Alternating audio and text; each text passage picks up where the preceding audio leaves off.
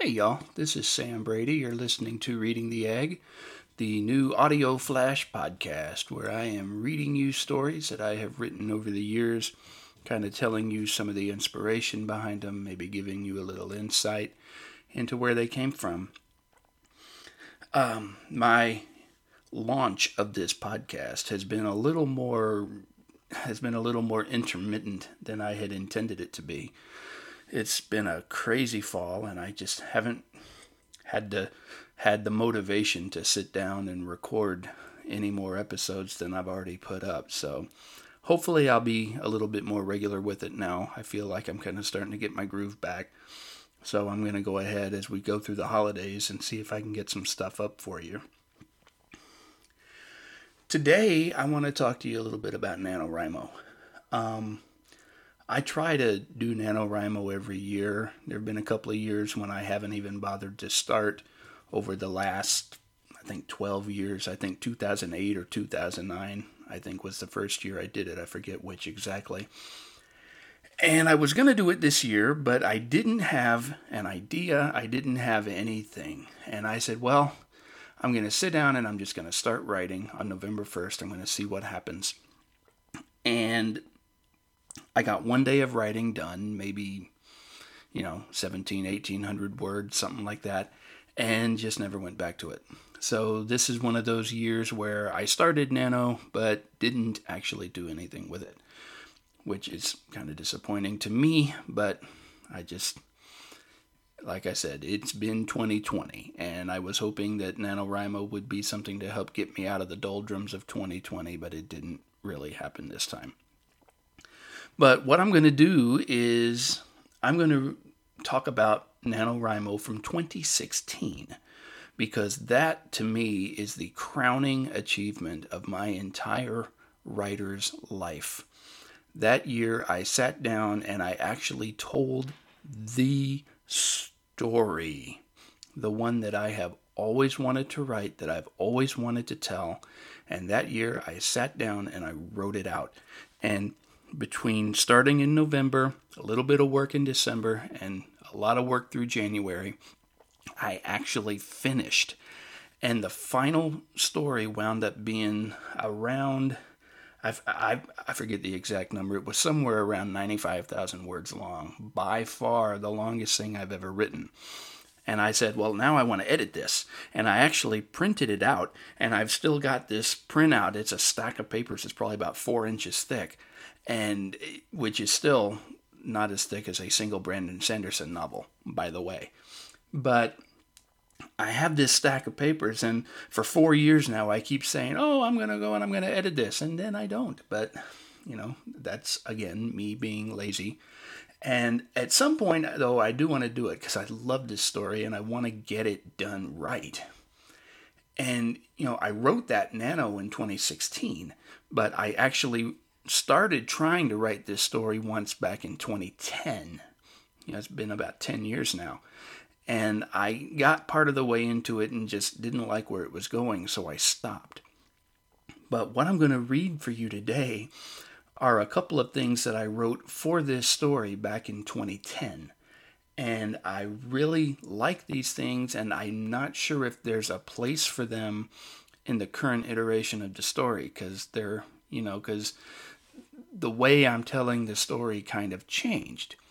So I'm gonna, so I don't know if there's a place for this older stuff in the story, but I want it, I want it to get out there. So I'm gonna read these two things to you, two selections. One's longer than the other.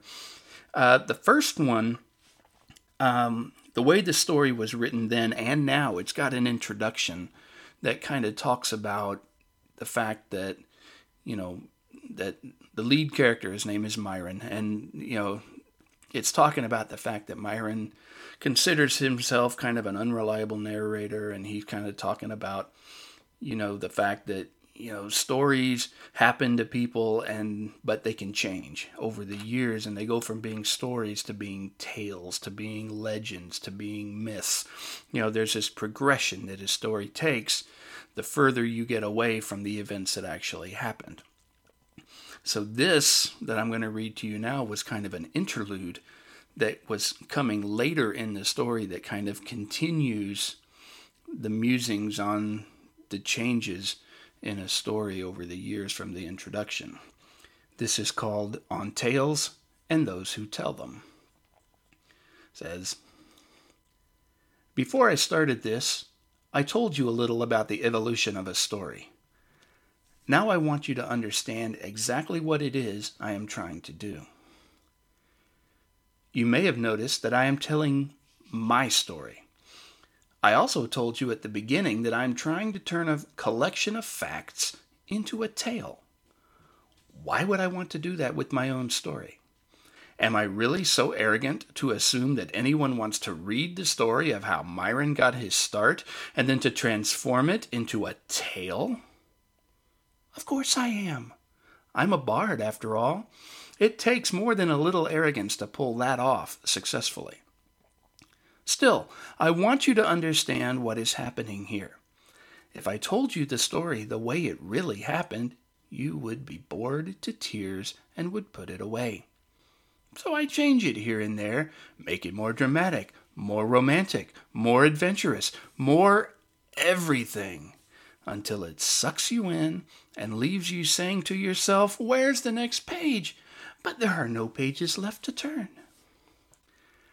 Now you're asking whether everything I just told you about Daniel Barjavid's visit to Tye was fabricated. Of course not. Some of it happened just as I related. Some didn't. Some almost did. Some didn't even come close.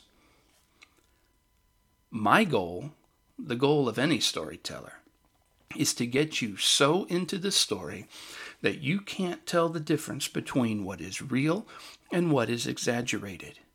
To get you to the point that you don't even care where that division lies, and then inspire you to pass the story on to others, perhaps making even more alterations in the fabric of events, until eventually Myron and the Familiars will be remembered across the land as mystical warriors who fought undead wizards and vanquished malevolent foes while playing legendarily raucous music and kissing all the prettiest girls in town.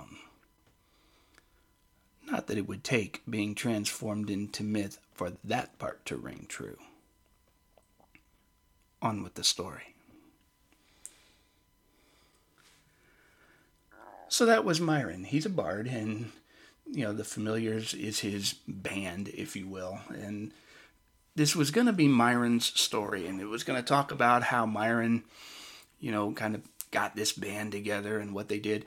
And I kind of shifted it over the years to where it was less about Myron, and it was more about the entire group.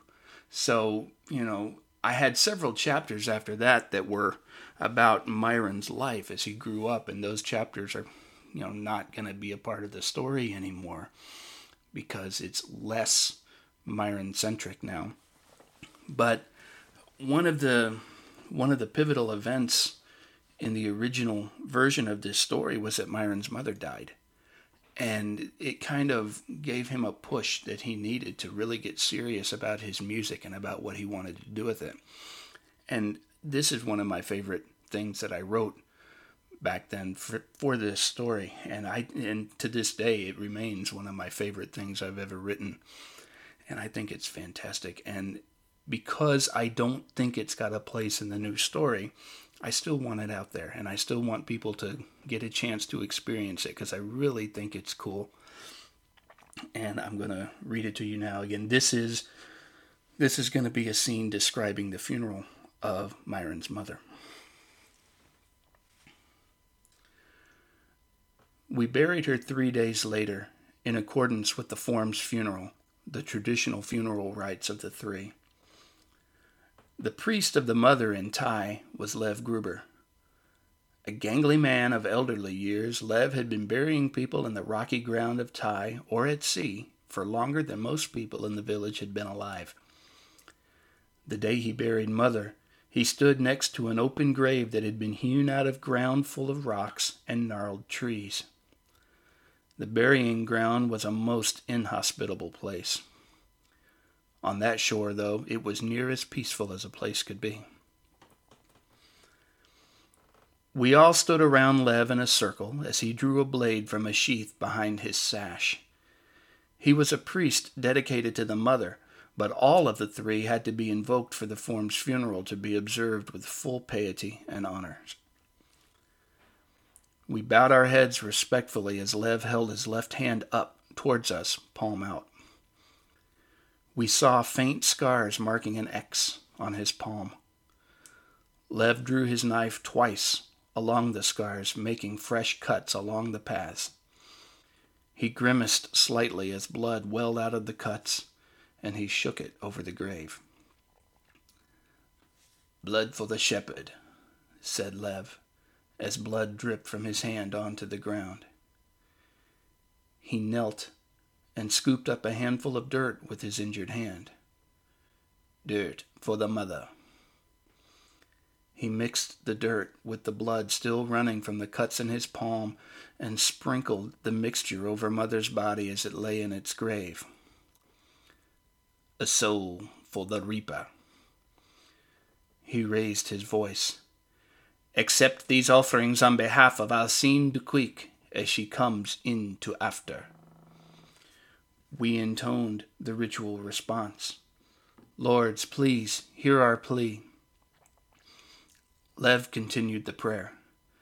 "Accept the soul of this good woman as she travels away from this world." He was supposed to sing then, but I had asked to be allowed the honor of singing my mother's funeral song. I left my harp on my back. This song was meant to be sung unaccompanied. I closed my eyes, pictured my mother's smiling eyes and laughing voice in my head, and sang as genuinely as I could. Even then, my voice wasn't the best, but the words rang true in the chill air of midwinter. I sang the traditional funeral hymn known as the Invocation of Traveling. "Keep her in your heart, always. Keep her in your mind, always. Never forget her as her soul travels on the road to after, for she will be waiting there for you. Speak of her kindly, always. Speak of her with respect, always.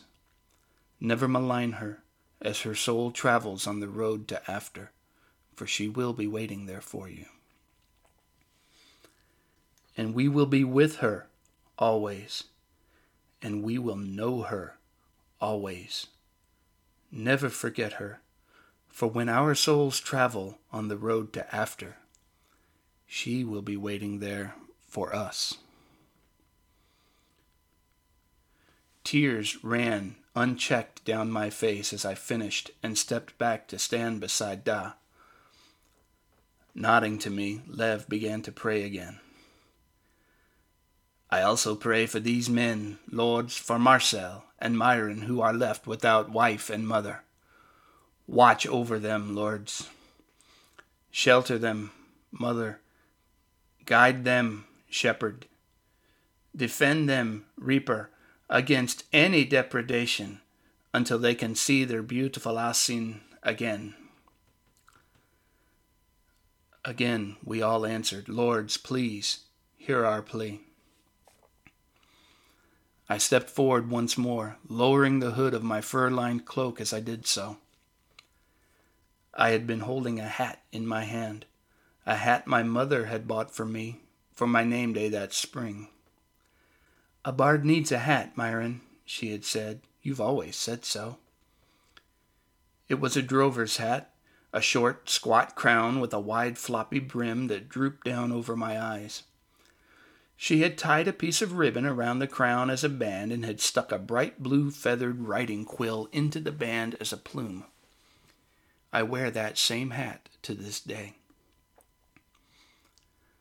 The day my mother was buried, I placed it on my head and flicked the edges of my cloak back in a brief echo of the flourish I had invented on stage that first night. I pulled the harp around from my back into my hands. I looked out at my friends and my Da. "My heart is heavy," I said, My mother has died. I tried to go on, but emotion got the best of me, and my prepared speech stumbled to a halt. I swallowed, but refused to wipe the tears from my eyes. Those were Mother's tears, and I would have her see them. I sniffed and whispered, "I wrote a song for my mother." I paused again, looking at all the faces around me, cheeks red from the biting wind, eyes red from tears. "My harp is tuned to mourning," I said, my voice rough, and my voice to the sound of wailing. I played. I closed my eyes, and I threw back my head, and I played. I played the song I was working on when Mother fainted. I was in the minor tuning I had discovered, and the sounds that came out that day picked up the funereal mood and the winter day and magnified them, taking all of us to a place we didn't even know we could go. I didn't play a melody as such, just a series of notes, runs, plucked chords, and single notes, whatever I could reach with cold fingers. The underlying theme, though, always came back to the bones of the tune I had been playing that day in the store. Nor did I sing. I keened, I moaned, I wailed in grief for my mother. There were no words that I could have used to express my feelings, so I didn't even try. I simply laid my heart bare in the burying ground that day. Someone in the crowd had brought a tambourine, and they began to play, providing a shaky, irregular beat for my harp, and someone else produced a fiddle and began skirling runs that wove in and out of the lines I was playing.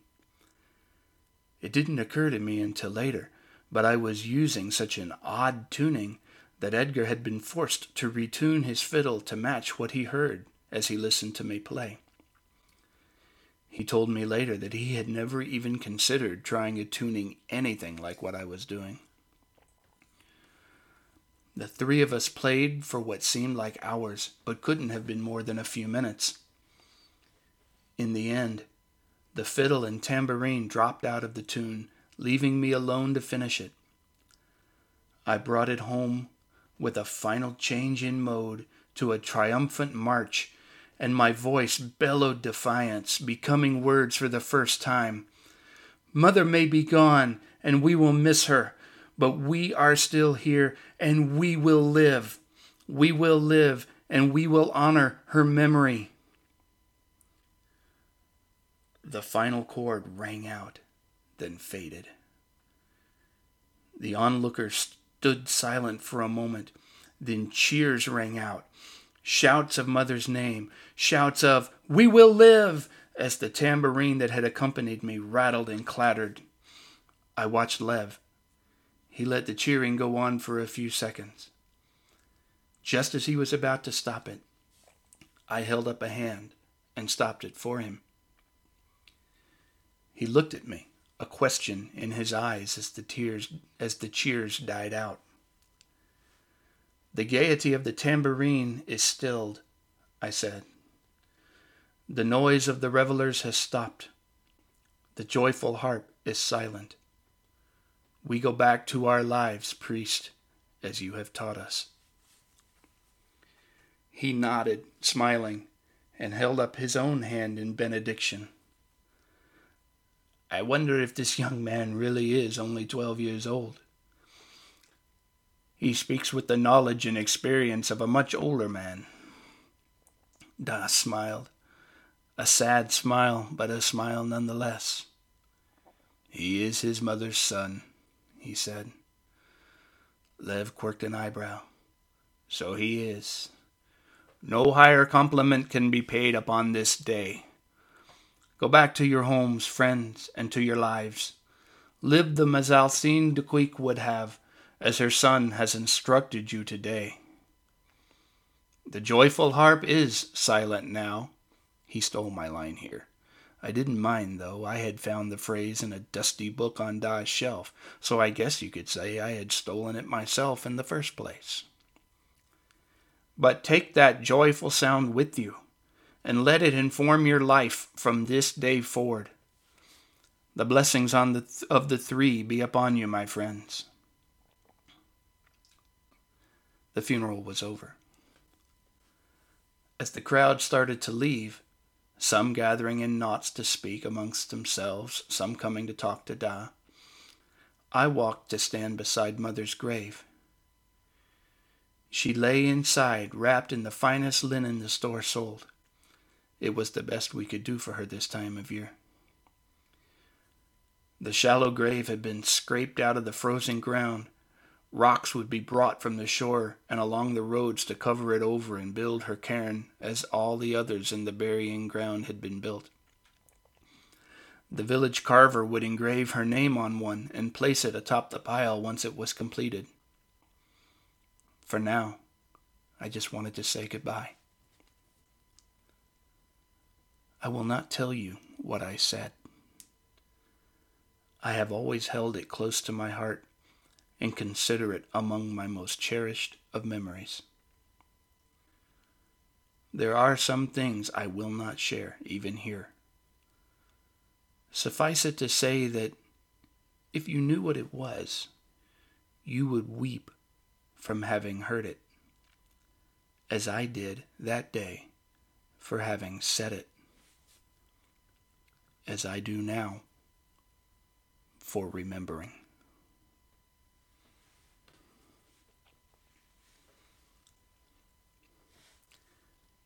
So that was the funeral of Myron's mother, which I love that scene. I love what I did there. I know that sounds really dumb. I love what I did there. No, I mean, that's one of my favorite things I've ever written. I think it's fantastic. And I wish there was a way that I could use that in the final version of the story, but there's just nowhere to put it. You know, that scene doesn't need to be in the new story. So it's going to always be a deleted scene, a DVD extra. So someday when this story is published and I have a website, I'll probably put it up there. And you can read it and cry at the fact that it wasn't in the final story. And you can write to me and say, why didn't you put that in the story? And I'll say, well, go listen to the podcast. You'll find out. So see, if you're listening to this, you found out first. You got the scoop. So that was it. So that's my 2016 NaNoWriMo look back, and that's the end of this episode of Reading the Egg. This is Sam Brady. I'm going to try to put another episode up in a couple of days. I'm trying to record like 3 or 4 episodes today. I don't know if I'm actually going to do it, but I'm trying to do it. I want to at least get 2 or 3 recorded so I can have a little bit of a buffer and I can get this going again, because I want to post more regularly. They're not always going to be this long. That was kind of a long excerpt, but I hope that you will always enjoy what you hear here. I hope you'll like my stories. If you want to, you can check out the blog that some of them come from at sambrady.wordpress.com. That is Writing the Egg. And this is Reading the Egg.